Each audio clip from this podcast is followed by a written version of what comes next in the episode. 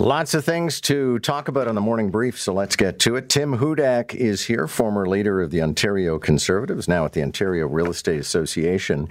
And Tim, let's start with something that is top of mind for an awful lot of people, and that is I, I, mean, it's unimaginable to think about what it would be like to be trapped in something probably the size of the interior of a car, and you're on the bottom of the sea, and you've lost all communication with the surface. And there, you know, you went on this fabulously expensive adventure to go see the Titanic, and you may end up dying in a tin can on the bottom of the sea. I, I cannot even imagine that. That it makes me feel claustrophobic just when I, I hear or see yeah. these stories, and I guess we'll be back to back the next couple of days over them. You, you hope for the best. I cannot imagine it. I, I don't mean to be cruel here, but I, cannot imagine something further from my mind to do than to go into a little submarine and, and dive down at the side of the Titanic. It's where the Titanic went down. I, I, have been helping my daughter with her her chemistry uh, studying for her her high school exam. And I said to Deb, I, I just never liked chemistry. I just trust that it works. It's, it's there, and I just move on with my life. I, I trust the Titanic is there. I, I've seen the film. I have no, could not imagine a single moment in my mind think I'd want to dive down for two hours to see the wreck of the Titanic. I guess this is what these adventurers and the tourists do, but it, it, it sounds like a 1970s uh, disaster yeah. movie, John. I would stay as far away as that as possible. And I just know if they don't make it out that somebody's going to say they died doing something they were passionate about. Yeah, but it's not necessarily something you had to do in the first place. But I oh. guess to each person their own autonomy. Too too much money. Well, when I read about this too, I again I, I don't like these stories. I'm surprised I've, I've, I've gone into them this much. But it said that the tourists on board would have a chance operating the sonar and and other equipment on this dive as part of their 150k to pay for the adventure. That's what I picture. You let them have the wheel. Okay, so let's talk about those uh, by elections. Uh, Maxime Bernier lost, and I won't say lost badly, but I mean, he drew fewer votes for the People's Party of Canada than a previous candidate who was not the party leader. And yet, I don't think this is the end of Maxime Bernier. No, I, I think it's uh, you, you, bruise him. He's, battered a bit that he didn't do better than they did in the uh, the actual federal election last time around, but he can still pull vote. I, I, I think Poilievre is doing a, a, a very good job uh, to ensure that does not grow. So certainly keeping the, the foot on the throat of Bernier matters. I um I, I, often think, John, having gone through a lot of by-elections uh, myself as a PC party leader, they're often more of a local story than a national story. Getting a high-profile local candidate, for example, people will look for change more so than the national dynamic. So we got to be careful not to read too much into what's happening nationally. Often it truly is a local story, like what's happening in Oxford. Okay, well, let's talk about Oxford and the problem there. I was noting earlier in the show it was probably closer than the Conservatives want, but a reason for that would be that the former Conservative MP was campaigning for the Liberals. Yeah, and this makes me mad. Uh, this loyalty is such a rare commodity in life, and particularly, uh, sadly, in, in, in politics, and therefore so valuable. And I I totally, totally get it. You know, you, you've been an MPP for a long, or sorry, a member of parliament, an MP for a long time. Your daughter is a town councilor. She wants to run for the nomination to get behind her. And then she loses to somebody who was, you know, not from the riding it, it, it, make you mad. I, I, get it. But then going over to the other side and actively campaigning for the liberal is a sin in, in my book. See, you, you need to stay true or just keep your mouth shut as opposed to turning against the team that you had formerly believe, believed in. I, I just, Dave MacKenzie always struck me as a grumpy guy, and, and I think he just proved it.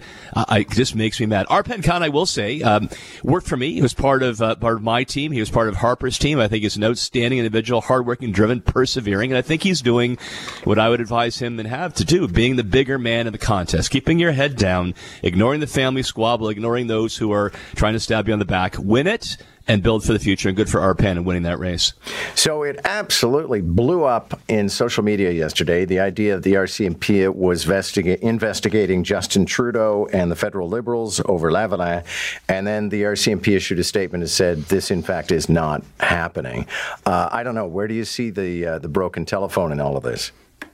I think there's people just want to see that there's more there, the there, and, and there wasn't at the end of the day. I mean, it was a healthy reminder of, of uh, the Jody Wilson Raybould's uh, affair as Attorney General, and then um, kicked out of cabinet by Trudeau, and then eventually caucus.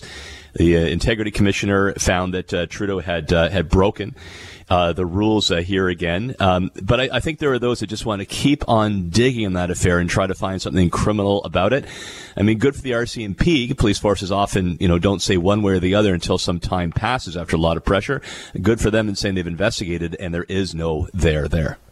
Uh, Joe Warmington has a fun column today. I think it's a bit off the mark. Good morning, Joe. Uh, because he talks about how uh, Olivia Chow over the weekend started talking about things like wading pools. But this, for me, is kind of like when, you know, Parliament or any House of Assembly votes on something very performative, like, you know, endorsing the Ukraine or something like that. And people say, what about the important things? They can multitask. yeah, they, they can from time to time walk and chew gum yeah. at the same time. John, you're, you're right. Um, so that's that's the eye catcher in the headline that Olivia Chow is focusing on waiting pools and and not crime and decay. But but the underlying message is, is one that, that, that, that strikes me, and I am worried about it. I, I slightly exaggerated, but I do worry under Olivia Chow and left on council that, that the homeless will own our parks and, and our subway systems. I, I was in Seattle not too long ago, which is where I went to university for my master's degree. I, I, I love the city. That was beautiful. I really enjoyed my time there, and I went back for a real estate convention, and just to see how the, the homeless had overrun the city. Mayor famously saying there that the parks were open for anyone, and man, they moved in big time. It is intractable. It is, it is covered in violence and, and, and illness and undermines that community just like San Fran. I, I do worry that if enough votes on city council that we head in that direction. Olivia Chow has been out of elected office now for more than a decade, but even then, John, there are things in her track record that give me pause. I mean, she was forced to resign from the police services board over trying to interfere allegedly with the police moving towards a protest, an anti-poverty protest. So crossed the line there. She and Jack Layton gave out tents to the homeless in the big tent city thing more than a decade ago. I, I do worry that that kind of thinking is still there and what the city looks like with Olivia Chow and a left bench behind her. Okay, so you've got two girls in the education system. Uh, profile today in the Toronto Star of the TDSB's first uh, non gender specific washroom. So it's all stalls, no urinals. Boys and girls use the same space. Some parents are complaining, others think it's a triumph of uh, inclusion. Inclusion. I, I guess this is where inclusivity eventually gets you, although, you know, having gender specific and a, and an open could be another option. But yeah, that's where my mind went, John, over my coffee listening to you this morning and, and reading this, uh, this story. Um, there go the urinals. Uh, boys, especially, this is an elementary school. Uh, not to be too crass here, but don't have the best aim. I worry though, because I remember my daughter as my daughter, my, my dad as a high school principal and, and vice principal. I tended to find that a lot of the problems in the high school occurred in the washrooms. They were sources of bullying, intimidation, violence. I worry about sexual harassment, peeking, all of that sort of thing. So as a dad of two daughters, this just does not sit easy in my gut.